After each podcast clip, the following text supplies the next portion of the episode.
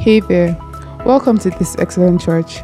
We believe the Word of God is the charter of our lives and God's way to reshape values and reconcile men to Himself. We hope this message brings edification, exhortation, and comfort. Be blessed. Long time no see. I think we did. Um, I can't remember last we took John, but it feels like a while, right?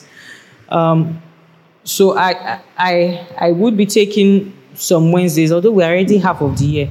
I'm supposed to be taking at least one Wednesday every month, right?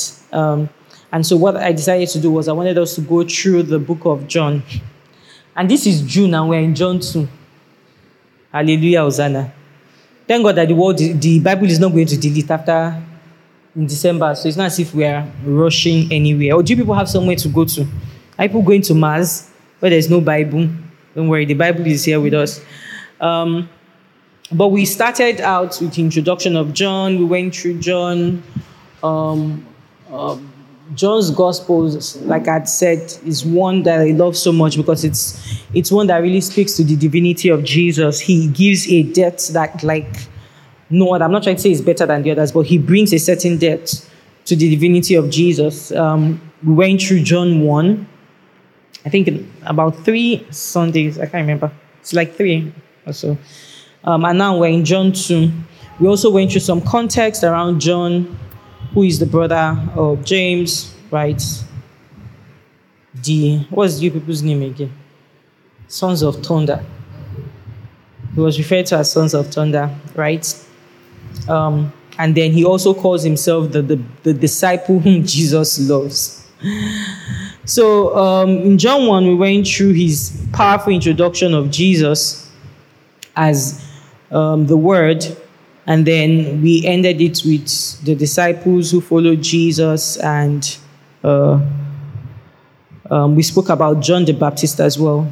So now this is the first sign. It's funny that he didn't use the word miracle.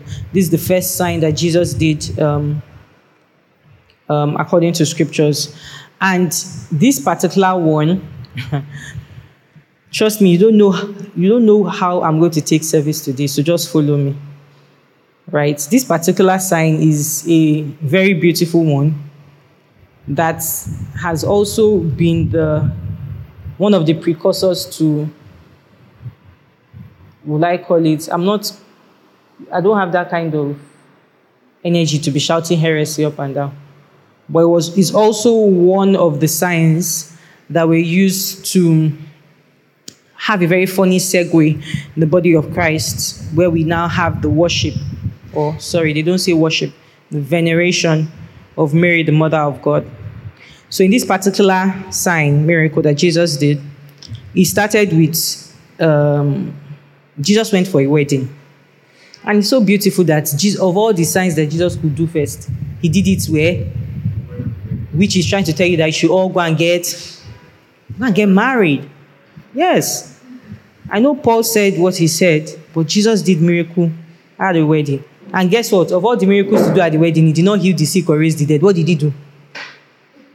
He gave them fruit juice. He gave his fruit juice that he gave them, right? And he gave them how many gallons? How many of those things did he say filled to the brim? Six stone water jars, each holding 20 to 30 gallons. 20 to 30 gallons is, is like 75 liters. If you want to know what 75 liters look like, how many of you know that yellow cake? That's 25 liters, right? So three of that to give you 75 liters times how many? What were they drinking in that wedding? Why did they need that much um, fruit juice in the wedding? Six gallons times 75 liters. Come on, right? Um, so that also tells you something. But let's go back a bit. This particular one, Jesus said from verse 4. Um, so the wedding took place. Jesus' mother was the person that started it and said, He came to meet him. Not, she can see that she did not say anything. All she said to him was, They have no ma- more wine. That was all she said. And he too understood what she was asking for. They didn't need to talk so much. He said, Woman, why do you involve me? Quick caveat. The way you read woman, why do you involve me? Please don't read it with your 21st century mind. It didn't, it wasn't insultive in any way. Because if I ask you something, come and tell me woman, why do you? My first, my head will first do 360 degree turn around before. No, don't read it that way. In fact, you would see that in verse 19 of this same same um, book, Jesus also called Mary woman. In fact, he never called her Mary or mother. He called her woman, where he said, "Woman, these are your sons." When he was on the cross. Same way he called woman, the Syrophoenician woman, woman, different places. The woman at um, uh, the well called her woman. So it's not derogatory. So don't think of it the way you think of it. It was, it's not mother, right? But at the same time, it doesn't mean anything insultive. It's just what it is, woman. Some people have said it's almost likened to saying ma'am or madam or something like that. So it's not derogatory in any way. And then Jesus says, Woman, why do you involve me? Now, remember that every time Pisam has taught us that when we see Jesus asking people questions, it's not because he doesn't know the answer. So it should not now be as if Jesus did not know something. And Mary now came to open and reveal something to Jesus that Jesus did not know. Because, no, no, no, no. Let's not carry it too far. Um, one of the things that we've learned is when Jesus says things like this, it's an introduction. We see that it's a sign that there is more to come. So, as much as um, Jesus replied and said, My hour has not yet come, right? It's not that Mary twisted Jesus' hand and made him do something he would. And you see why this is important. Because people have taken this to mean that the Blessed Mary can, you can go to her and she will go and get Jesus to, please, to do what he didn't want to do. So please, let's be calming down right? We know that every time Jesus asks questions um, in the Gospels is an introduction for more. Let me preach what a man of God preached in. That's two Sundays ago when he wasn't around. When he was talking about faith, and he gave different examples of how we see faith in the scripture. And one of the examples he gave was that of the Syrophoenician woman, where um, Jesus told her, and we see that Jesus never told her no, but he just told her that um, he asked her a question and she answered. In this same vein, he didn't say no, he just asked her a question. And that was an introduction for Mary to also push a little bit and using her faith to get what God actually wanted to achieve at this particular um, event. Because when we go down, we'll see that in verse 11, it tells you here, John tells you that what, what Jesus did here in Cana of Galilee was the first of the signs through which he revealed his glory. So we see here that the purpose that God wanted to achieve through this particular event was that he was going to reveal his glory. And his disciples believed in him. And his disciples believed in him. This is the second time that we're seeing in John. And we'll see it many more times where they will say Jesus did something and his disciples believed in him. And that is also instructive. Because you would think that to believe in somebody, you just need to believe once. But see how many things that had to be done. When you read the book of John, you will see how many things were done. The signs, the signs. Jesus will also ask them, Do you still doubt me? You do another one, then they will believe in him. Do you, do you, do that? In, in your journey of deepening your faith, in your journey of conviction, don't ever, what's the word, beat yourselves down when you hear something the first time and you don't you don't feel like you have that deep conviction that you should. This is just chapter 2, and we've already seen, and the disciples believed in him twice. You would have thought that Jesus doing it once is enough for them to have. No, not necessarily. In the journey of faith that we, we are going through as believers, there are many situations, there are many times you read the scriptures, and there's a way the light of the scriptures will come into you, and your own story will be, and Ijeoma believed in him. And Ijeoma believed in him. So don't ever flog yourself for being like, oh, and it's the same reason why some people just by stop just by them stop by stopping to do some acts you see that their faith will begin to it's not that they didn't believe but there's something about the way our life is as man.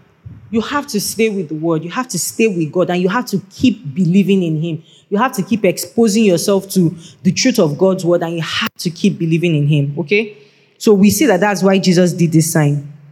Right? And then yes he says um, do whatever he tells you and things like that. So let's go a bit to this beautiful, blessed woman called Mary, right? Um, And today's segue, we're going to find out more a little bit about Mary and how Mary has now been taken by some sects in the body of Christ today. So, in the funny thing is that in other books of the Bible, they call her Mary, but in John, he never uses the word Mary. He uses John either refers to her as the mother of Jesus or Jesus says woman and things like that. And what do we know about Mary? Let's quickly go to Luke chapter 1.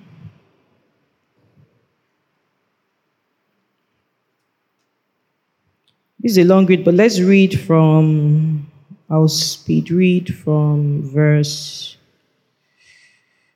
I want to jump to where Mary met Elizabeth.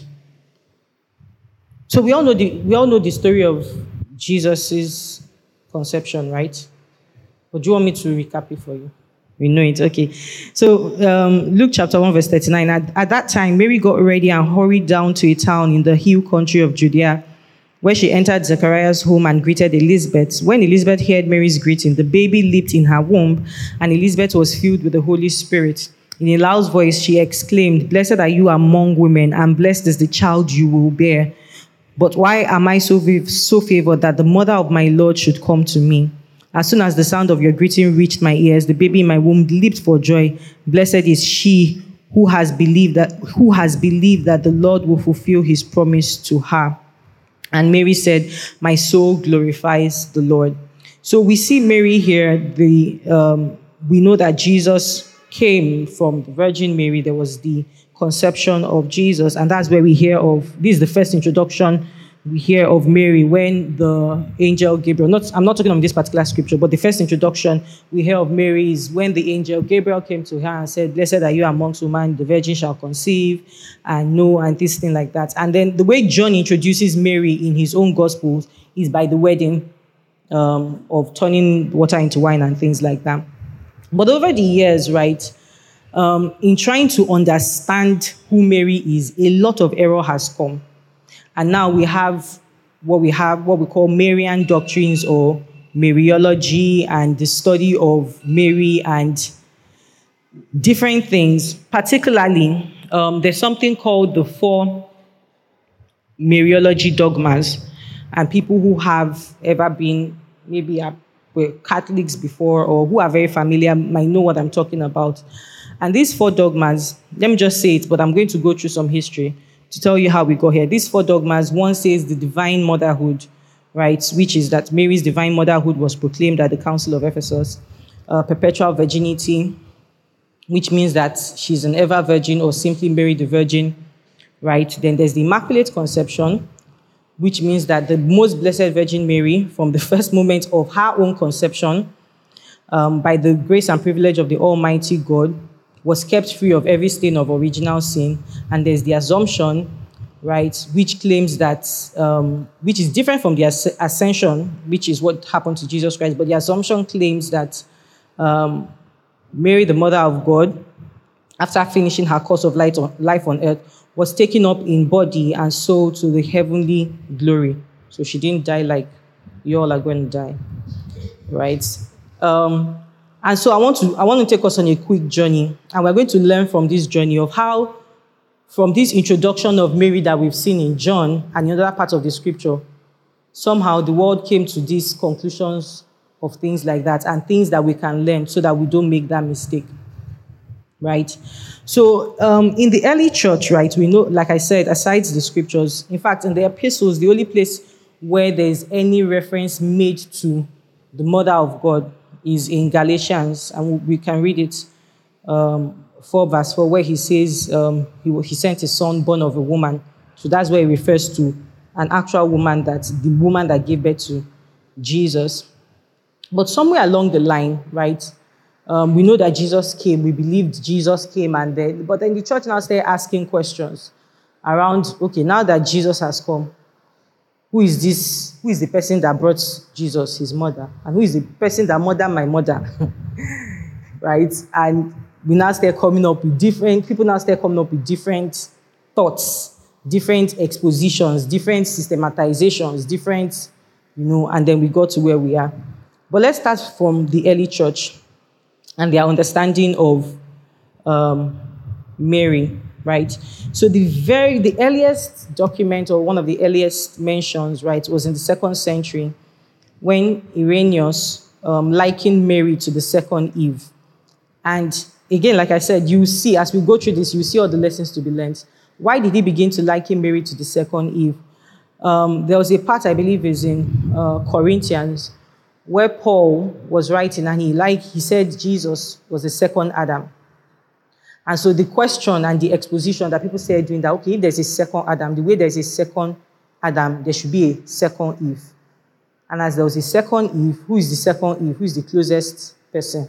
It's the mother that murdered our right? So he now said that just the same way, um, that same what will I call it now? Parallel that called Jesus the second Adam. By that same thing, we can say that um, Mary is the second Eve. And before you roll your eyes, right, which is what I want to really hamper down today, before you roll your eyes, some of these things, by the time you begin to listen to how they systematized it, it will look like the thing is wants to, you know, add together. But you need to be very careful You need to be very careful. And this is why we must always stick to the truth of God's word and never be like this time has been doing some series of itchy ears. You need to be very careful never to be segued out of things that you don't need to hear.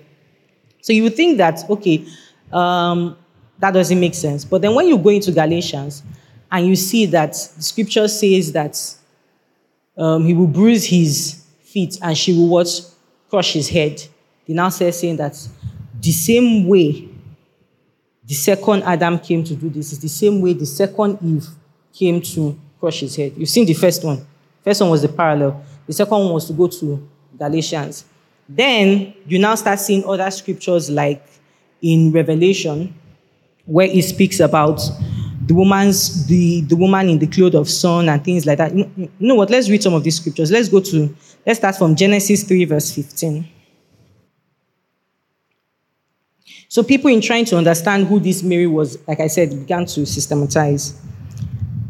So starting from 14, so the Lord God said to the serpent, Because you have done this, cursed are you above all livestock and all wild animals. You will crawl on your belly and you will eat dust all the days of your life. I will put enmity between you and the woman. Remember, I said that Jesus did not refer to her as mother, but as what? Woman. That was another parallel was drawn because Jesus called her woman all the time. And we see here he also used the word woman. Some people will tell you that the reason why Jesus didn't call her like that was because he was trying to show you that she's the woman that was spoken about here. But so he says, I will put enmity between you and the woman, and between your offspring and hers. He will crush your head, and you will strike his heel. To the woman, he said, I will make your pains in childbearing very severe with painful labor. You will give birth to children, you desire to be for your household, and this and all of that. So, from this particular um, verse, this was one of the first times where we started seeing that the same way Paul drew parallel to the second Adam, from this verse 15, where he says, I will put an enmity between you and the woman, and between your offspring and hers, right? That this is the second Eve. Okay? Um, so that was one of the first things. So that was in second century. Um, where he said that, and, and what was he saying? Irenaeus called Mary the second Eve because through Mary and her willing acceptance of God's choice, God undid the harm that was done through Eve's choice to eat the forbidden fruit. So you can see how parallels are drawing. And here is the thing that I realized as I was doing this um, research. Some of those things to themselves, they would have found that it was maybe they thought it was like really intelligent, right? It felt like they were cooking something. And that's the thing about human beings. I, I don't believe that in our day and age we are more intelligent than people of those times. I don't believe that in our day and age we are doing something or we are seeing something that we've never seen before. In fact, you people don't even have time to do theology. I hope you know. You are working nine to five. But one of people that did not have the kind of work you were working, they had enough leisure to go and cook and, do you understand, do things very well. And they were closer to traditions then. So sometimes when you see the details in which they used to cook, you'll be like, wow, oh Lord, right?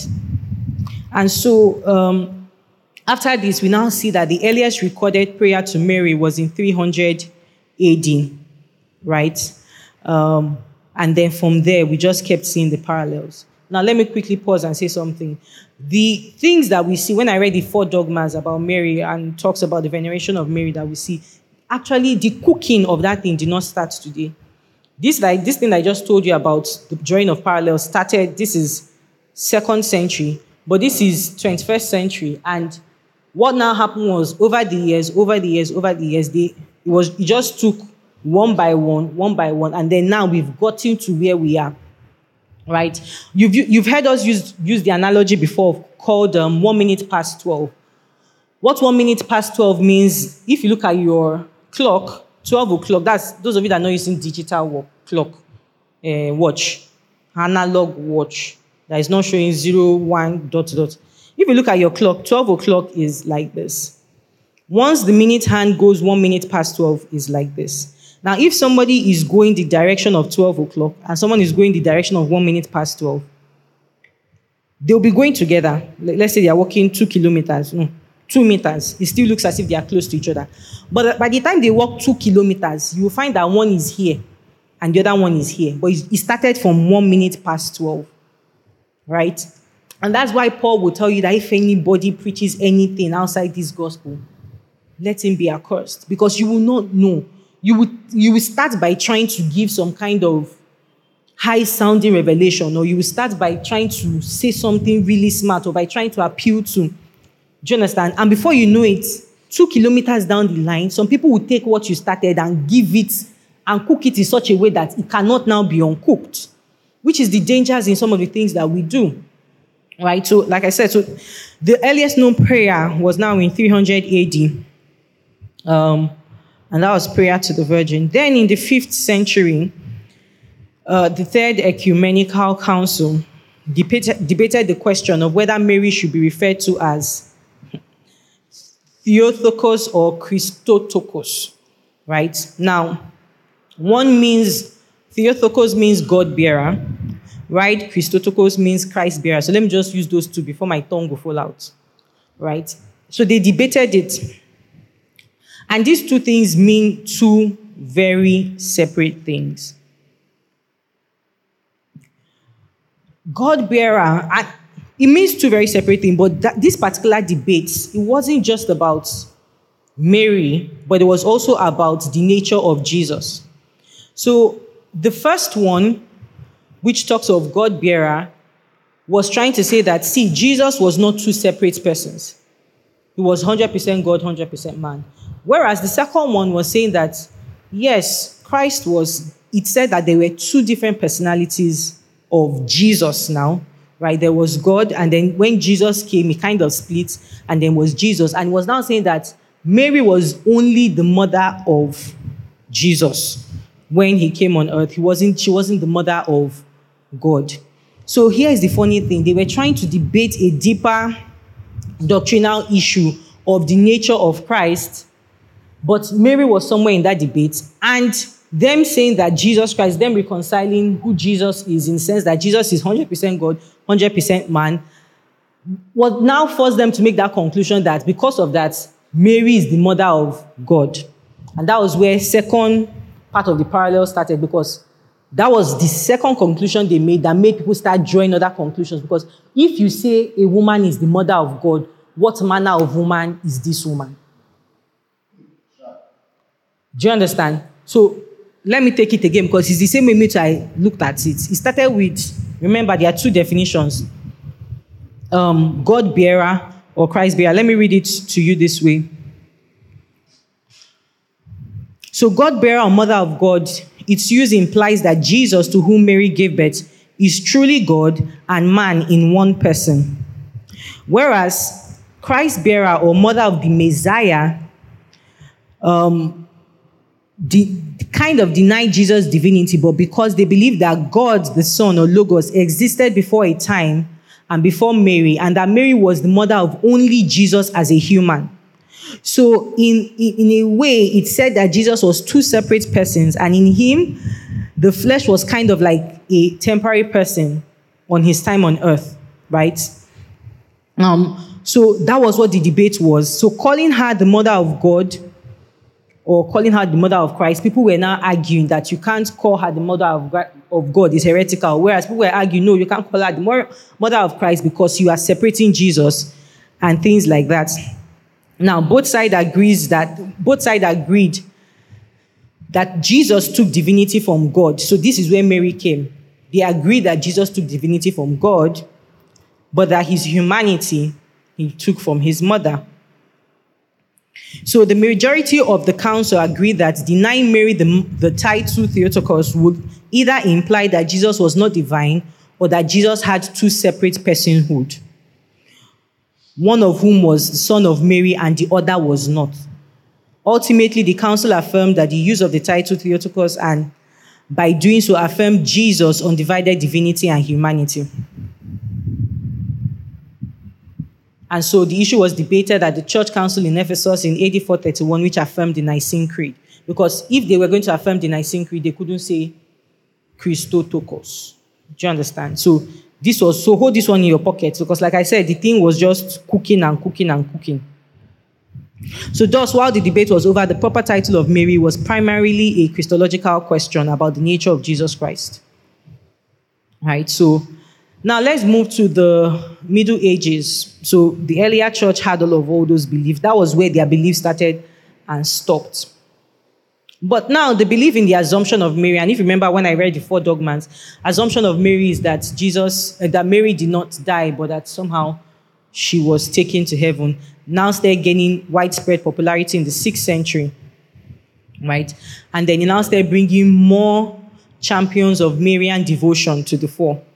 Because, like I said, by the time you begin to take some of these things to the logical conclusion, and then the reason why I wanted to go this direction was because this particular um, sign that Jesus did of turning water into wine and the part that Mary played in it was also the beginning of when you tell someone that, first and foremost, this Mary is the mother of God, and then you see what she did here, you will now interpret it to mean that you can now always go to her to ask her to help you ask her son.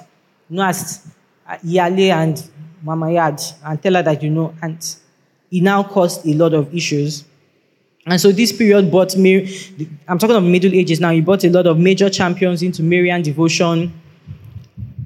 And then the doctrine of a holy or immaculate conception was first formulated in this particular century.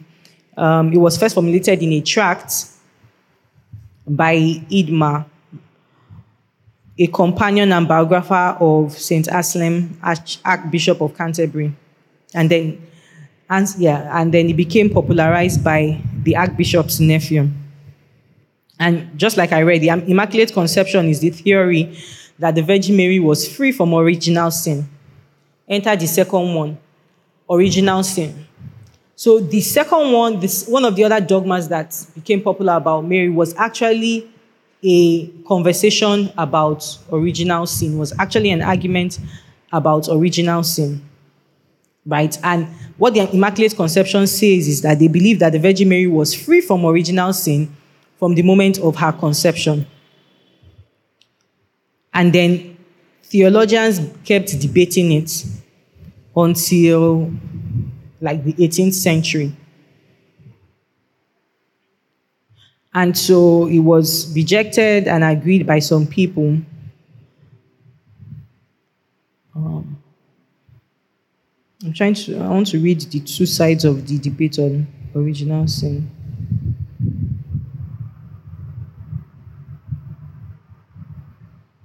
Yeah, so the real debate against it was obviously all have sinned, right? We see that from scriptures, and there are many other scriptures and things like that. But the other people who were debating for it were like, what are you talking about? This is the God bearer, this is the mother of God. So the mother of God, sin can, someone that has sin cannot bear someone that doesn't have sin. And they didn't understand how it was possible. So they were saying that the conclusion, therefore, is if she's the mother of God, right?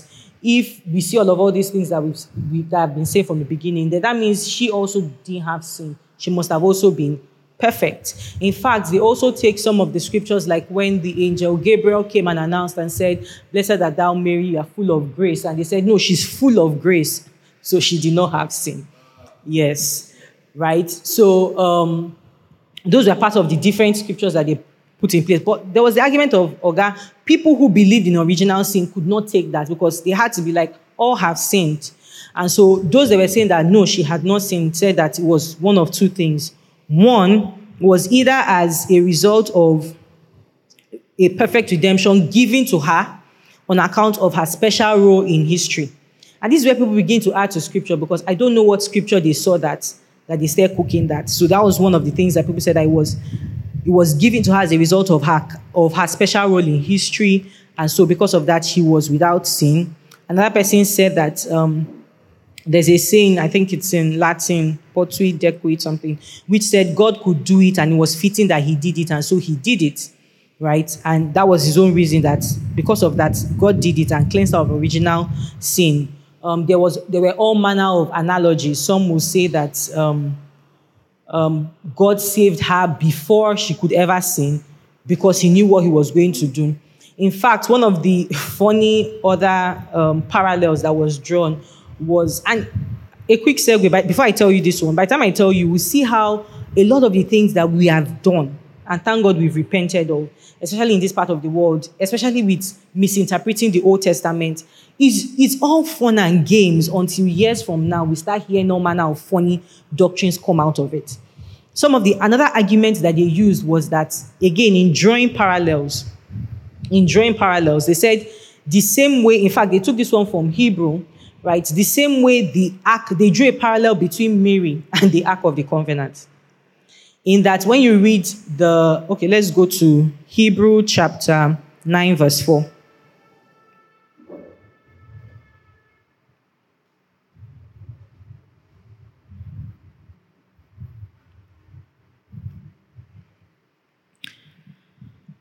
Okay, so um, from verse 3 Behind the second curtain was a room called the Most Holy Place, which had the golden altar of incense and the gold covered ark of the covenant. This ark contained the gold jar of manna, Aaron's staff that had budded, and the stone tablets of the covenant. So um, they said these three things. By the time you look at it, because the Old Testament were types and shadows, we see that these three things that we that we have here is number one, um, the gold jar of manna. Jesus is the bread of life. Um, Aaron's staff that had budded. I can't remember what they likened to that. And then the third one, of course, the tablet of covenant is the new covenant. So they said because Jesus embodied all three of these and he was carried in an ark, such as the ark of the covenant, right? That is why she was without sin. Yeah. so you can see some liking, likeness to how people are saying things like someone has secret weapon to kill God and things like this. This is where they start cooking from. They start saying funny things like this because they want to make a particular case. And then years down the line, people who genuinely believe it take it to one form of logical conclusion or the other. Right? So that's how these are part of the things that they use to um, liking all of this.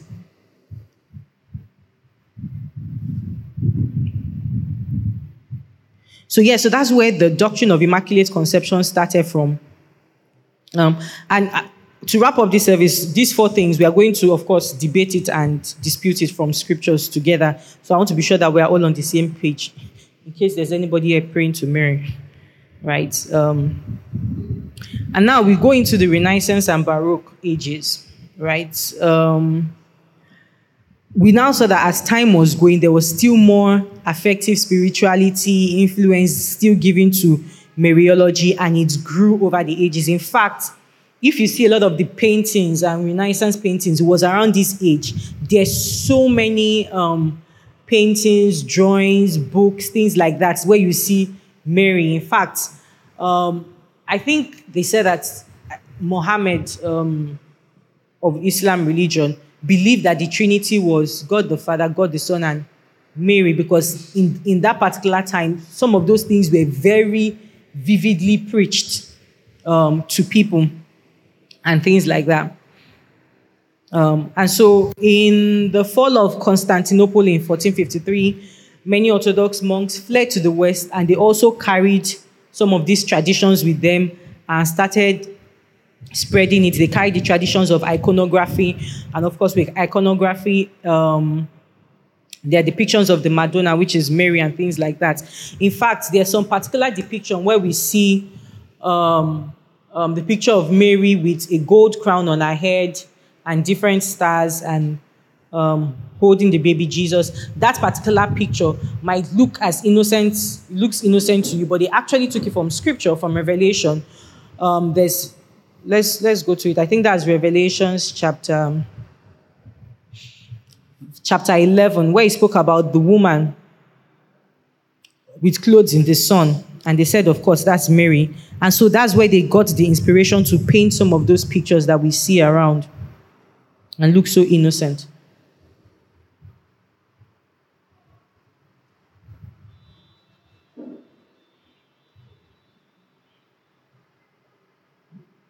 So Revelations 12, verse 1, right? Um, it says, A great sign appeared in heaven, the woman clothed with sun, with the moon under her feet, and a crown of 12 stars on her head. So that picture of the woman with, um, what's it called? With a crown of, clothed with sun and a crown of 12 stars on her head, those pictures now start becoming even more popular and popular because, again, they said this was Mary. And so we had paintings, and then we had all these iconographies begin to spread to other parts um, of the world. Now, the Protestant Reformation enters the charts. And of course, Roman Catholic Mariology came under attack as being came under attack as being sacrilegious and superstitious. Right? But here is the funny thing. Um, Luther actually still maintained that Jesus, Mary was the mother of God, and actually believed in the perpetual virginity and immaculate conception. Uh, that was Luther.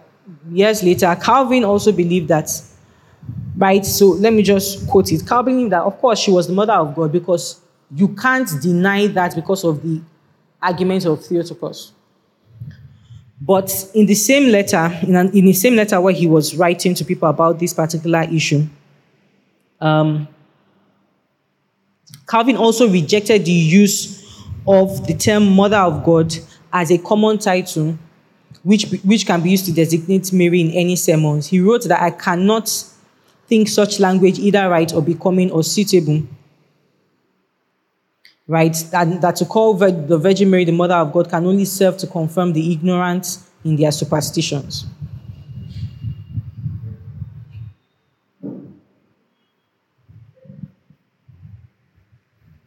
And so, of course, he believed in the doctrine of original sin. So that one also cancelled any kind of immaculate conception. So he didn't believe that. Now, in this particular age, Protestant reformers destroyed a lot of the religious art and Marian statues. So that means that even the ones that we are seeing today is not the full one that was there because they still destroyed a lot. They destroyed a lot of all those um, type of things. First and foremost, because they were like, if, even looking at the Ten Commandments, this is giving idol worship and things like that. Um, so they they burnt and destroyed some of all those things. Um, and within that same age, they were different. They were let me not make it sound like it was a lot. There were the wars that were fought in the name of Virgin Mary. And here's the funny thing: there were even sects. That's the Ottoman War. They said that they they claimed that it was fought in the name of the Virgin Mary. There were even sects in the Catholic Church that fought each other again on this same conversation about um, Mary's Immaculate Conception and things like that. And so they were in, in France, they were the Jansenists who combated, uh, let me see, I can't remember the name. I think Scotists and Thomists, they actually fought each other, Christians now, who were fighting each other on top this same doctrine of Immaculate Conception. Um, they say it caused some, some, sort of, some sort of virtual civil war between these two um, particular sects. Now, um, during the Enlightenment and 19th century, right, again, Mariology and Catholic, Catholicism had to be put on defense because, of course, there was the Enlightenment. People um, came up with all manner of different things and they now had to keep defending this theology. Nevertheless, there were a lot of churches that were built, or what are called Marian churches. Those types of churches are built with a lot of symbols um, of Mary. There were a lot of Marian sects, cults that kept praying to her. Um, and then the 19th century in particular, like I said, all of these things were building to the ages. And then it was it's there becoming systematized. And then the 19th century was dominated with discussions about the dogmatic definitions of the Immaculate Conception. Um, and that was part of the things that the First Vatican Council also um, discussed. Um, so I think in, uh, let me see, it was in 1849 really that the dogma on Mary's Immaculate Conception was now actually systematized and written. Um, that was the one I read to you, where it says, We declare, pronounce, and define that the doctrine which holds that the most blessed Virgin Mary, in the first instance of her conception by singular grace and privilege granted by the Almighty God, in the view of merit of Jesus the Savior, was preserved from all stain of original sin. Um, and then over the years, over the years, I'm just going to rush because I want us to discuss as well. Um, let me see. Over the years, we kept it kept growing, and then we now had the four dogmas that I read. And so we see. So let me let me just stop here, and then we we have these four dogmas still today. Now Catholics will tell you that they don't worship Mary, but here is the funny thing: if it smells like, if it looks like, when you taste it, if it tastes like, then what is it? Right? Um, so, two things. The first one is I, the reason why I went through this history was I wanted to just show you what the logical conclusion of some errors that we play with can get to. That's the first part. And then some of these things, if you've ever come across people who actually believe in things like that, like praying to Mary to pray to God, the kind of conviction that they hold to some of these things, right, sometimes can get you scared. Which is why I want us to debate on, but yeah, let's check whether you people really believe some of these things. What are the scripture places you can use for and against some of these things?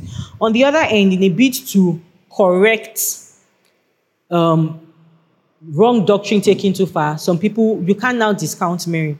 Because, like we read from the scripture in John 2, we saw the part that Mary played. This woman actually bore our, our Lord and Savior Jesus Christ. Right? And there's a lot to be learned about her obedience, about her grace, about her faith. Right? As we saw her even um, portray this faith in this wedding, there's a lot to be learned about it. But the problem is this you cannot take it to an, let me even call it an illogical conclusion. Here, we will learn from her obedience, we'll learn from her faith, but you have to be careful not to turn it into any kind of worship. Here is why it's dangerous from scriptures, we see that if anybody tries to add anything to the gospel, and just trying to add just a little to make it a little more, and um, some of the things that some of the writings I came across always portrayed Mary as full of grace, full of truth. Just like in this, and this particular miracle is what was used to say, here's a picture that he usually paints. Jesus is the one that is like, woman, don't disturb me. Mary is the one that is like, full of peace, full of truth, full of mercy. And they unknowingly make Jesus look like, quote and unquote, the tough guy and Mary the nice one. And what you are doing is you are putting your own understanding of the relationship with your own mother or whatever it is, and you are now using it to apply to, which is very wrong. Because we know that Jesus, our Lord and our Savior, is a high priest that knows and understands everything that we are going through. You don't need to go to somebody to go to him. He's not far from you. So that's one of the biggest disservices that this particular doctrine has done because it has given you another one distance or one degree to be removed from your Lord and Savior Jesus Christ that you can just get on your knees and pray to on your own. You don't need to go to anybody to go. And it's the same mindset with praying to saints to pray. You don't need to pray to anybody to pray to Jesus. There's no prayer they will pray for you that your mouth cannot pray for yourself. If you are looking for prayers to pray, go and pray the prayers that you see in the scriptures, but use your own mouth to pray it. So some of these things might, might look and sound like, what's the, uh, what's there now? No, there's something there. God does not have a mother. And you don't need to add or to try and make the scriptures look nice and feel nice. God doesn't have a mother, mother, and by doing things like this, you are beginning to add to the gospel. For salvation, you don't need another mediator. There's only one mediator between God and man. So those are things. I'm already giving answers to some of the questions I want to ask you, right? But yeah, so for everything that we've learned in how the doctrine of Mariology has gotten us to where we are from scripture for the four different things I mentioned and where we got to to where we are today. How will you, what do you believe and how will you defend it um, from scripture? And here is the funny thing before you think that, ah, uh, now is obvious, let me just tell you that a lot of these theologians, like I said, you, you see that someone like Luther actually believed in Immaculate Conception. A lot of these people were very smart individuals who could actually defend their position. Ah, let me, I remembered one more, right? Um, one more. Part of the dogmas, I think it was the fourth one, that they couldn't find any particular scripture to exactly state it, which is the assumption. Guess how they got it? Divine revelation. So there are a lot of people. So people think that it's only in Pentecostalism that people hear. It's not, though. So what happened was that over the years, a lot of people in praying to Mary and things like this would tell them that, will come and say that it was revealed to them in a vision, or I'm trying to remember there's a particular word they use for it. Apparition, that's the word I'm looking for. It was revealed to them in an apparition that Mary, there was an assumption of Mary that she did not die. And multiple people said it. And they still see apparitions, right? And the Catholic Church has their methods of confirming apparitions, but they will tell you that you are not obliged to believe these things. But the last one of the assumption, there was no place in the scripture to defend it. But how it became mainstay was the fact that they said they saw multiple apparitions that people saw, right? Was what they used as the proof. Which now tells me um, Jesus said, Jesus said. Somebody came and told you that. Uh, something like that. And you said that my mother has one pastor here in the village. He said and he did this thing. It's the same way. That's what I'm trying to say. That people think you are different. You are not different. Some people have been seeing things too, and they said it's heavenly vision. It's just that they wore a different cloth when they were seeing their own from what people are saying. It's the same thing. Uh, the Holy Spirit told me versus what we've seen in the scripture, they are not made to.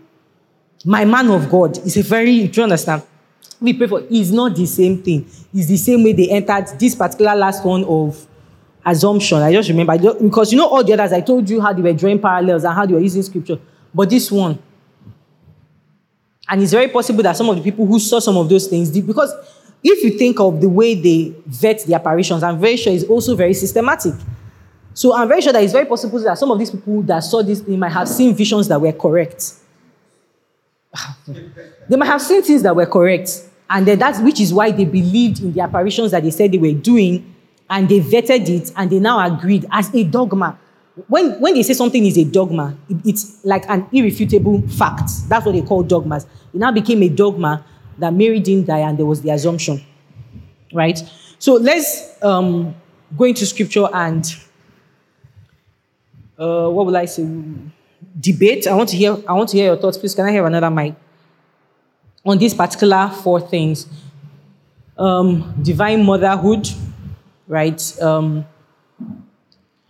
perpetual virginity. Oh, I didn't really talk about perpetual virginity. That means there's some people who believe that she, that after um, after Jesus, she did not give birth to any other.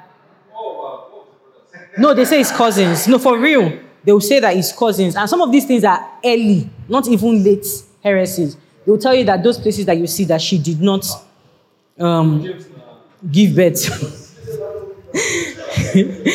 she did not give birth. Then the Immaculate Conception, that one came closely after the doctrine of being the mother of God, of which they were saying she was without sin. Like I, I drew parallels with the Ark of the Covenant, that someone with sin cannot carry the sinless Savior. And then there's the assumption, which I think is pretty easy. So I want to hear your thoughts. What do people think about this?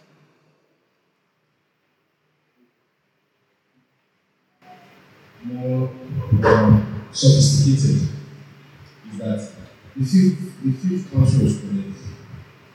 The fifth council was correct. And the doctrine of because it was a Christological matter. Yeah. The Theotokos was correct. However, mother was not mother. yes, she was correct to say she is the mother of God because the Lord in the flesh, the Lord in the flesh was God. He was one person, one will, though swayed by two aspects of his nature.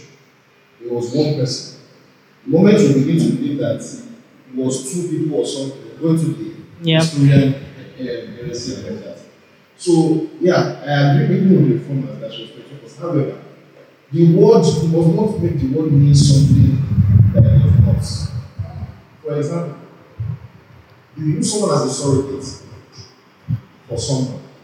The surrogate is the you the uh, sorry the the the purpose. Is it?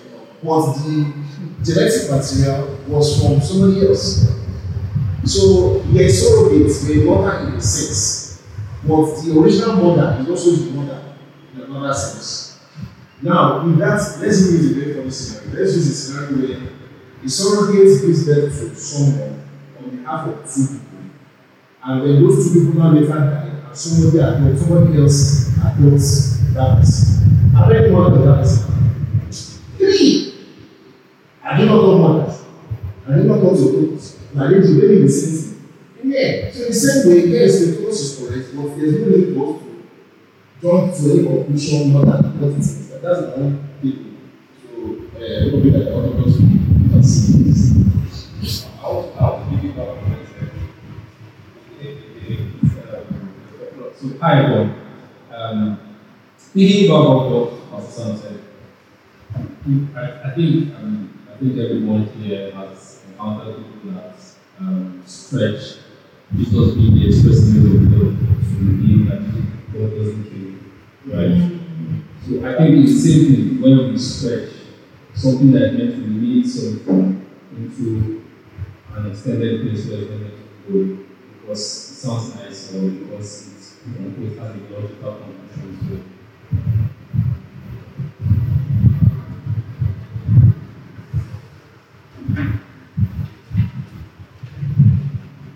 I want to take from the, the passage of 2. And then, and that what is going to end there Jesus, I believe, based on some scriptures, a scripture, and then inference, that prior to that time, Jesus had been doing miracles, but it was private. Okay. Because the whole Jesus was born, he was born by the Holy Spirit. Yeah. That means, in fact, Bible says him dwells all the fullness of the Godhead bodily. It was not by Jordan that the Spirit entered into him. No, the Spirit only descended on him bodily.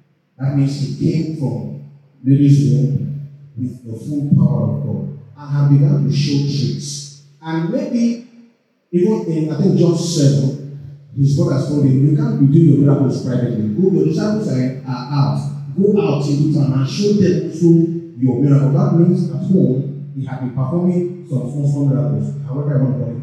In the temple at 12 years old, he was debating what a 50 year old debate.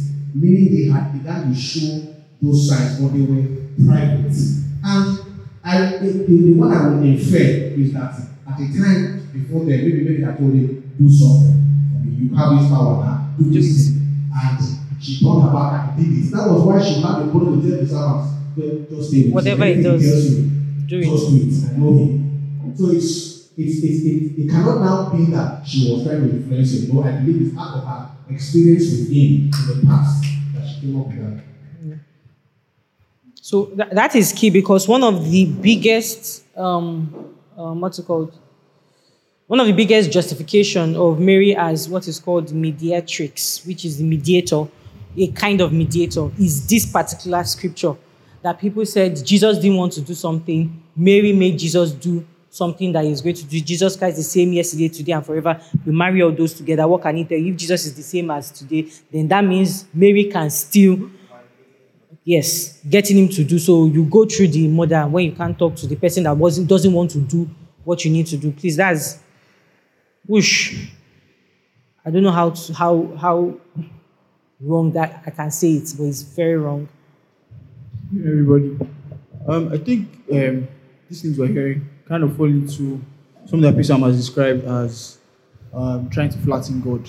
So it looks like um, because you you know when debates and arguments happen, it looks like you have to get somewhere or you have to come out with an answer. So if you don't have an answer, um, if you can't hold the paradox, for example, how is it that a sinful woman will bring forth the savior of the world? So you don't want to hold that intention and just say that God does what He does, and then you now find the sort of a cop out, or you want to have an answer, and then You you end up stretched exactly. You now end up stretch, stretching the narrative, and then the second part again, I think it follows from the first one, is um, finding how to, say this word, anthropomorphize God. So you want you want God to be like like you want His 1000D view of things to fit into your 3D so much that you now come out with this. And the third one is that uh, on that last point, it's very funny because when we, we would usually argue argue with people, I, I think um, um, Bro was saying today that there's some things that we you know that looks like it's the basic tenets of scripture. That looks like some people are finding hard to grasp. And this is the point. You know, somebody claims, I mean, there's this movie that they just brought out about that father. I can't remember his name. I think Watch in the House. That he as well apparently saw, yeah, Father Stu. He saw a vision of, you know, Mary. And, you know, that's how, same as, um, yeah. There's another one as well of the, that was exercising that boy. Eh, the Pope's exorcist as well. So all of them seem to have seen, you know, Mary appear to them. And that obviously proves so you know, usually, and I and I think that it's a, I mean, just a tiny segue. It's a horrible argument for, you know, cessationism in a sense, where you feel like that because we don't, you know, overstretch what it means, you know, to see the miraculous, it now looks like perhaps we're not seeking more of God. You know, mm. we don't want to go far, we don't want to go deeper, we don't want to press that kind of thing. It's that press that causes things. You know, so and I, I was laughing at first, but hearing it now, it's very painful because feel like people hold on to these dogmas, and you know things happen down the line, and then you know it continues, and then you see more crazy it. Yeah, that one of really trying to give God human attributes, I think, is one of the key ones because people want to think that God is behaving the way we will behave. In the same way, if I want to get something to you and you can't do it, the way I'll go and meet Mommy Jide to beg her is the same way you need to meet uh, Mommy Jesus to beg her to do what you want to do. Like that is just trying to put human understanding of how to do things on God and is totally not needed. Again, like I said, you might use your mouth and say, I'm not taking glory away from Jesus. But by the time you begin to do things like this, why can't you go to Jesus on your own? And I think it's also wrong te- teaching of who Jesus is that will make people feel way more comfortable with praying to Jesus' mother than praying to Jesus. Like, it's obviously wrong teaching to think that you need another person. I mean, Jesus came on earth to break down all of all these things, but you still feel that that itself is is is evidence of wrong teaching on on things like that. So yes, that's that's very key. I want to say something. Yeah, I want to say that the, the even, even the idea that um, Mary must have been immaculately conce- conceived is actually kind of illogical because it will lead to an infinite regress. Oh yes, I, I forgot to say that Yes. because there was also the story and the heresy that came. There was a book called the Book of the Gospel of James or so, where there was a story of Mary's mother Yes, now. called Anna.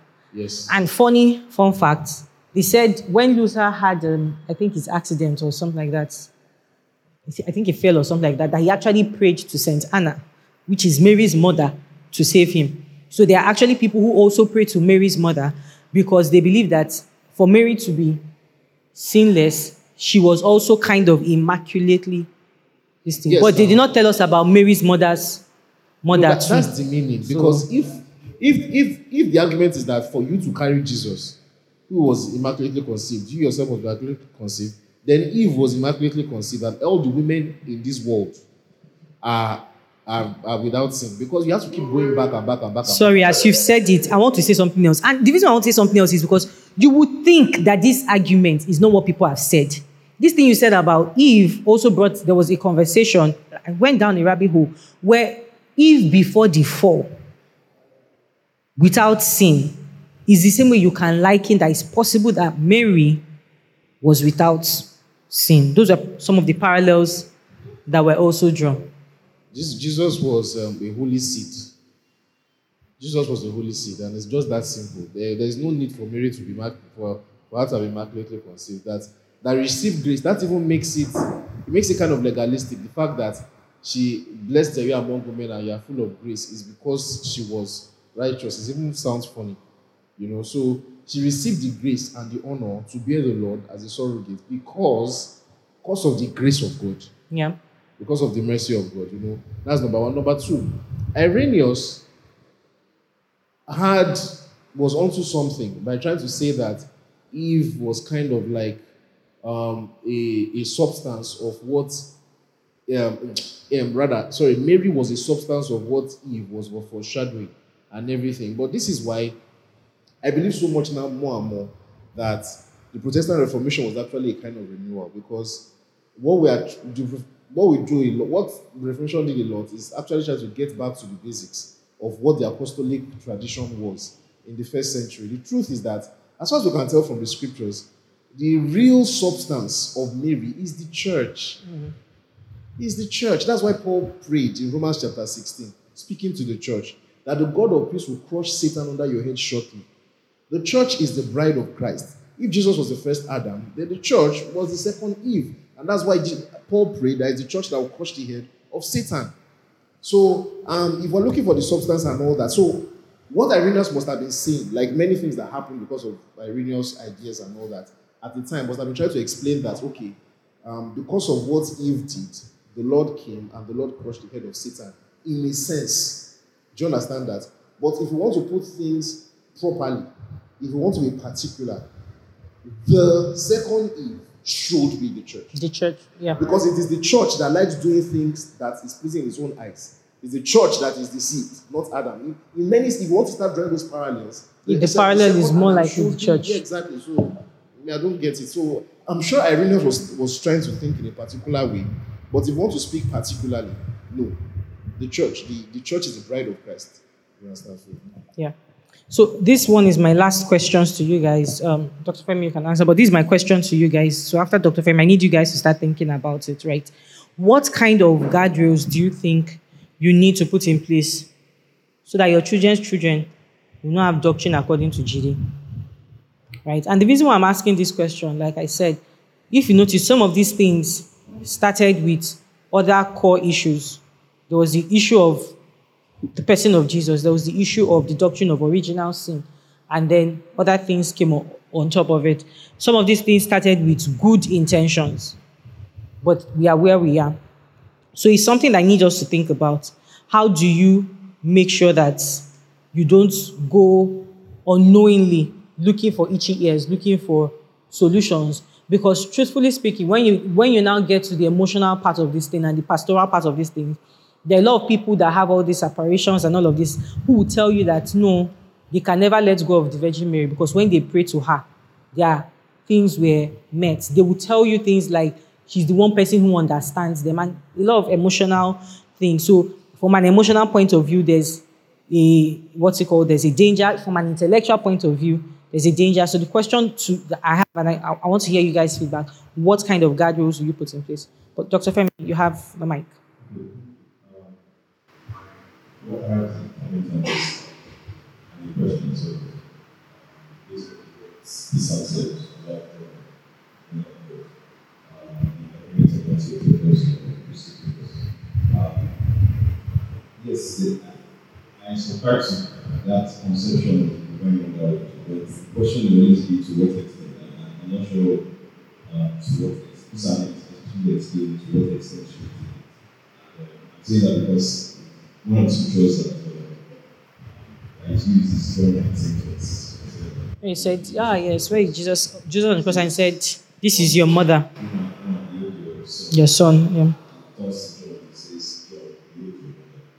Jesus talks to John, disciple, and he says, This is your mother. Mm-hmm. John 2, maybe 2, 2 call John, if Jesus could say to John, Mary is your mother, Mary is your mother, and then it seems to be that the conception of the motherhood of Mary is something in that way. Mm. Uh, of course, I, I, I, I don't want to, I don't know where to, the boundary to stop at, but I, I think that there must have been a high conception in, in, in John's mind for Jesus to have something. Yeah. Think that would be one of the reasons why a lot of things Oh no, de- definitely. I, I remember that uh, those are one of the scriptures that they used to say, Mary, the mother of God, the mother of the church, the mother of us all. Because those are the full titles. It's plenty. There's mother of us all, and part of the things to say Mary is the mother of us all is because Jesus said to John, "This is your mother." And we know that Peter, James, John, they started the church. So that means she's mother of the church, and it means she's mother of us also. Those are part of. That's how they cooked that one too. Okay, for me, I think sola scriptura, scripture highest above every other tradition. I don't think John is equal to the church. I think what's happening there was something more personal. I think it's the reason why when John was going to refer to Mary, he referred to her differently than how the other gospel writers refer to her. There was something personal there. Obviously, the Lord gave a, a, a special affection to Mary because there's only one person that bore the Lord in the flesh, and that's Mary. And so the Lord living, living us in the flesh and telling the youngest disciple, who was also going to die last among all of them, that this is your mother. It's like saying, yeah, I mean, I'm reading like, maybe it's like I'm reading a Yoruba man, but someone is about to die, and you say, Take care of. ìyá ìrẹ̀lẹ̀ yìí owó ọmọ ìyá ìrẹ̀ it just means to me as far as I can tell is take care of him and you know do you understand take care of her as I'm leaving. and let him take care of you. Simple. I don't think it's deeper than I don't think John equals to the whole church.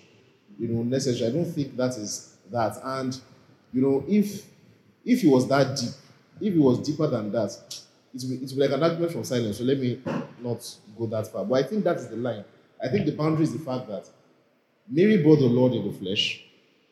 Mary was special in that sense. No other human being, no other existing person will ever have that privilege of being called the one that bore the Lord in the flesh, right? But even that status is by the grace of God. Yeah. It's because God was good to her. So it doesn't make her fundamentally special in herself, but it's a comment on God's sovereignty at the end of the day. It doesn't make her fundamentally special. So what that just tells us is that the limit is she's special. We can learn a lot from her life. We can learn a lot from her conduct.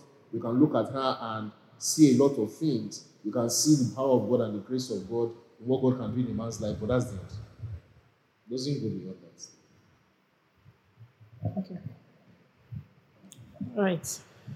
Judah, remember I have a question for you people.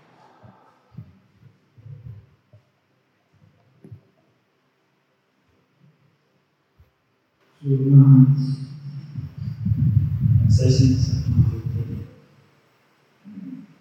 um, So, maybe we.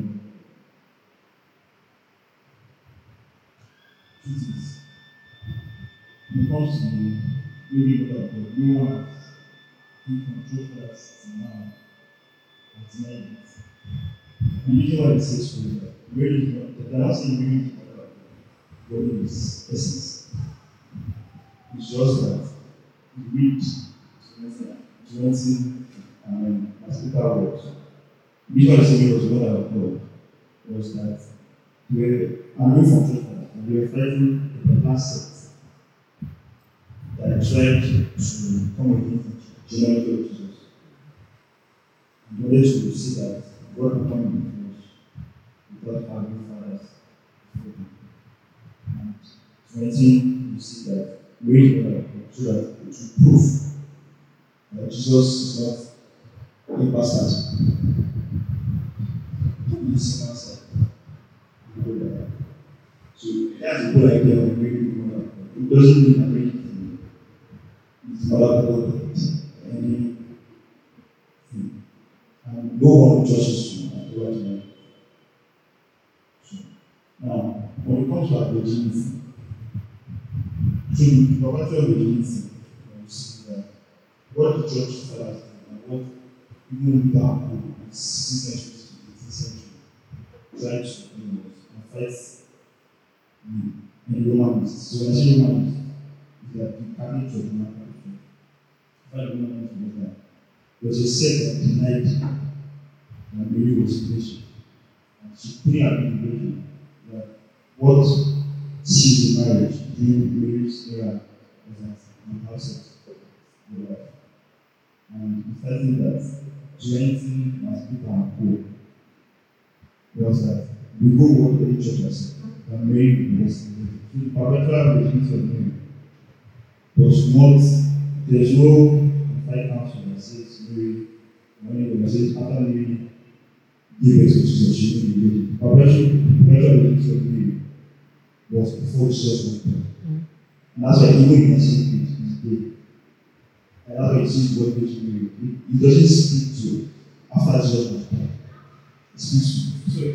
as dogma or what people or, or what do you mean? Do you mean that there's no dogma that says that? Because there are some people that believe it too. There are people, There are are people that believe that that, teach yeah. Okay. But actually, there's no Council. Okay. no council that. So you get a lot argument from science that is now we must mark the conception. There's no unified um, it? among church fathers. Now, I know that the liking Mary to Eve. Their works were not to say Mary was sinless. It was where Mary, it was where Mary disobeyed God. When Eve disobeyed God, Mary obeyed. Because we're trying to trace down to first. And that's why it's so first. So we can't use the of The second, yeah. and that's why it means in the church.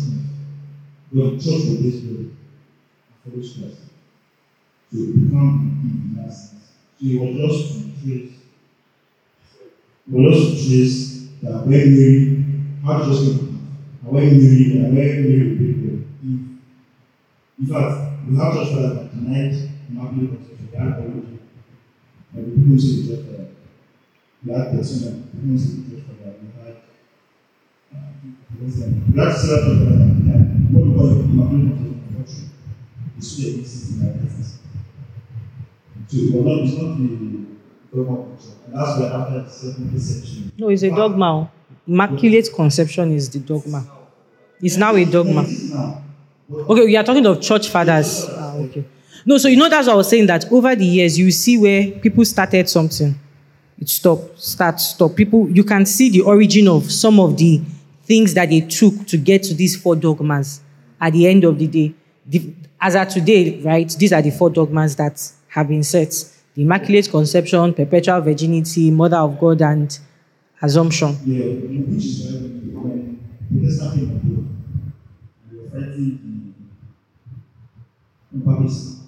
why they. They didn't control anything from their head. But they didn't do their business. They go out to the church and say, that this is what the church is about. And that's why the Protestants think that they are two church, not from the papacy. Because they are, they are going back to what The church fathers. First. And the is just the You want to go to the Vatican and tell them. I say it's their. Our fifth, fifth century was still earlier. So let me ask you this question now, because that's the second question I asked, and we're already um, out of time. You, you mentioned something about the reformers going back to as close to what the church fathers, in fact, for wherever they wanted to take tradition, they tried to go as close to what the church fathers had said. But remember, I said that some of these things, when you even begin to talk to some of these people, they will also quote some of these same church fathers. That's, that's the point I'm trying to make. Uh, that you will see the origin of some of these things that they now took one minute past 12 and took it to another logical conclusion. What guardrails can we put in place? Because, like I said, some of the people that make these, these, these um, conclusions, they don't have two heads. They actually look the way we look. They, some of them will think, some of them are very intelligent, some of them are very emotionally aware, but they come up with all manner of funny conclusions and they can prove it to you, quote and unquote, from scriptures and from church fathers? That's the question I want to ask. Yeah. I believe very much in sola scriptura. Sola scriptura, the apostolic teaching, the church is built on the apostles and the prophets. Sola scriptura, teach the, what, whatever is not taught by the Bible should not be believed, it should not be considered a core doctrine. That's number one. Whatever we're in doubt about what the apostles meant, we ask those closest to them for their interpretation. By the time we do that, there's hardly any issue that we can dispute. If there's any issue that we're in doubt about what they meant, those that were closest to them will ask them what the apostles taught them and what they interpreted. Well, by the time we do that, there will hardly be any issue that um, you know that this is all traditions are not equal. And I know that um, what do you call it? Um, um, people they call Christocentric people, hyper grace people, always try to strawman this point. Not all traditions are equal. All traditions are not equal. The Bible itself is actually tradition. People don't realize this. The Bible didn't drop from heaven. The Bible itself is tradition. We put the canon together based on what the earliest traditions were. What did the apostles teach? Do you understand that? So the Bible itself is tradition. So, but the Bible is the earliest tradition, the most trustworthy tradition. That's why we trust it. So that is that is number one guardrail. Number two guardrail is that supernatural supernatural experiences are not proofs of God's validation.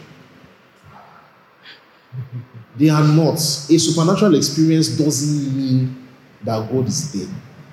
Supernatural experiences doesn't don't mean that God is there. This is the number one play of every false prophet. This is the number one play of every false prophet. This is the number one play when Satan wants to come. The Bible tells in Matthew chapter 28 that in the last days false prophets are going to come and they will even deceive the elect. That means that even the elect, some of them will be deceived by this kind of experiences.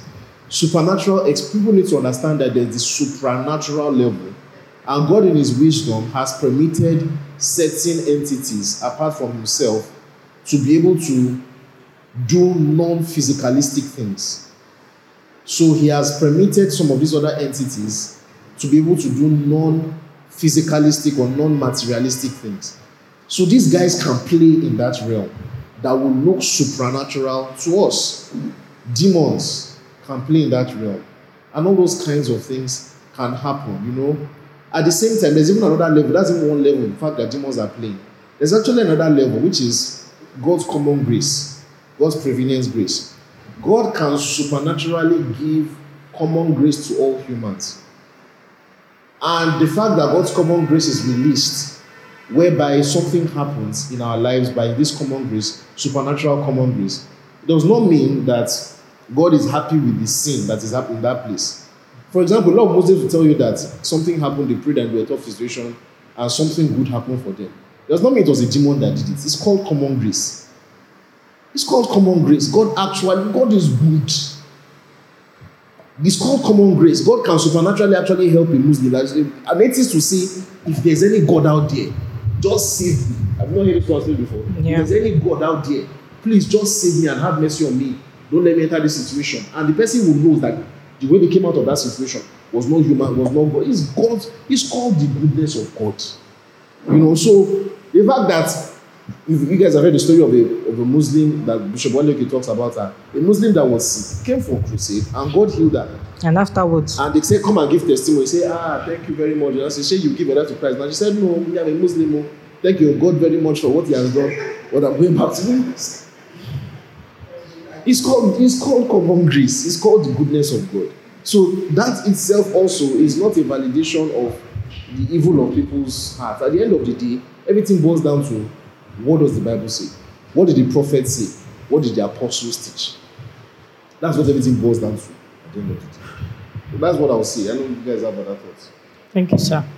Dr. Femi, wanted to say something. So we'll go Judah, Femi, Paul, so that we can close. Uh, what I want to say, because of uh, the very information, the guys are taking up these States. So yes, there was intelligence, there was one thing that you're, you're dishonest. Because for most of them, it's now in because of how syncretism because of how reasonably exalted to the level of God. And I think that personally, yeah, the openness of Christianity. With the intellectuals, yeah. They will appeal to authority in Christianity to prove their points. But there is honestly the fact that if you read the church writers, most times, they were always, the writers for most times, were the, the bottom to opulent. So the area where sometimes they go extreme. So you have to read Origins books, there's indication where he, he fought the Gnosis and he came up with the doctrine of freedom. And he took it spiritually. And I read and see God is not sorry. He was not he was fighting uh, everything Christ. So the way to do that is, I people, when you're reading church and you want to that know the of the Bible. Most you tend to do church fathers, you should read their holy scriptures. To know what was it read the song in John or Romans. That's how you know what not see a God in the conversation. Because that those two documents is and one way that the church has kept itself without permission, which is why it up in and other distant um, people who appeal to a church father like that. The church has always had a confession. It is now in the I mean, um, 20th century that the church have church don't have confession. Don't have it. Who told you we don't have confessionals? Isaiah 60. The church always have confession. I'm joking though, please. Even in a secret, but she did that. And then and and of them. This is the difference.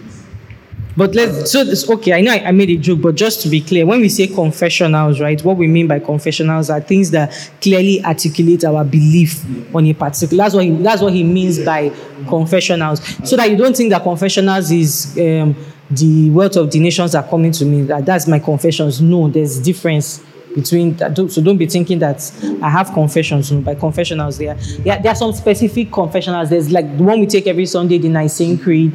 There's um, um Athanasius Creed. There's there are a number of them like that. So those are the specific ones that we mean by um, confessionals. Yeah.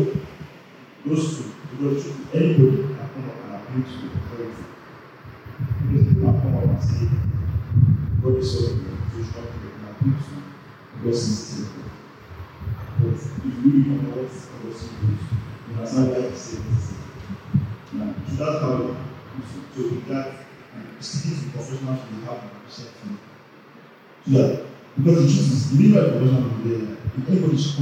as I wants to come and yeah, I wants to come and wants to recook what you didn't say. Yeah.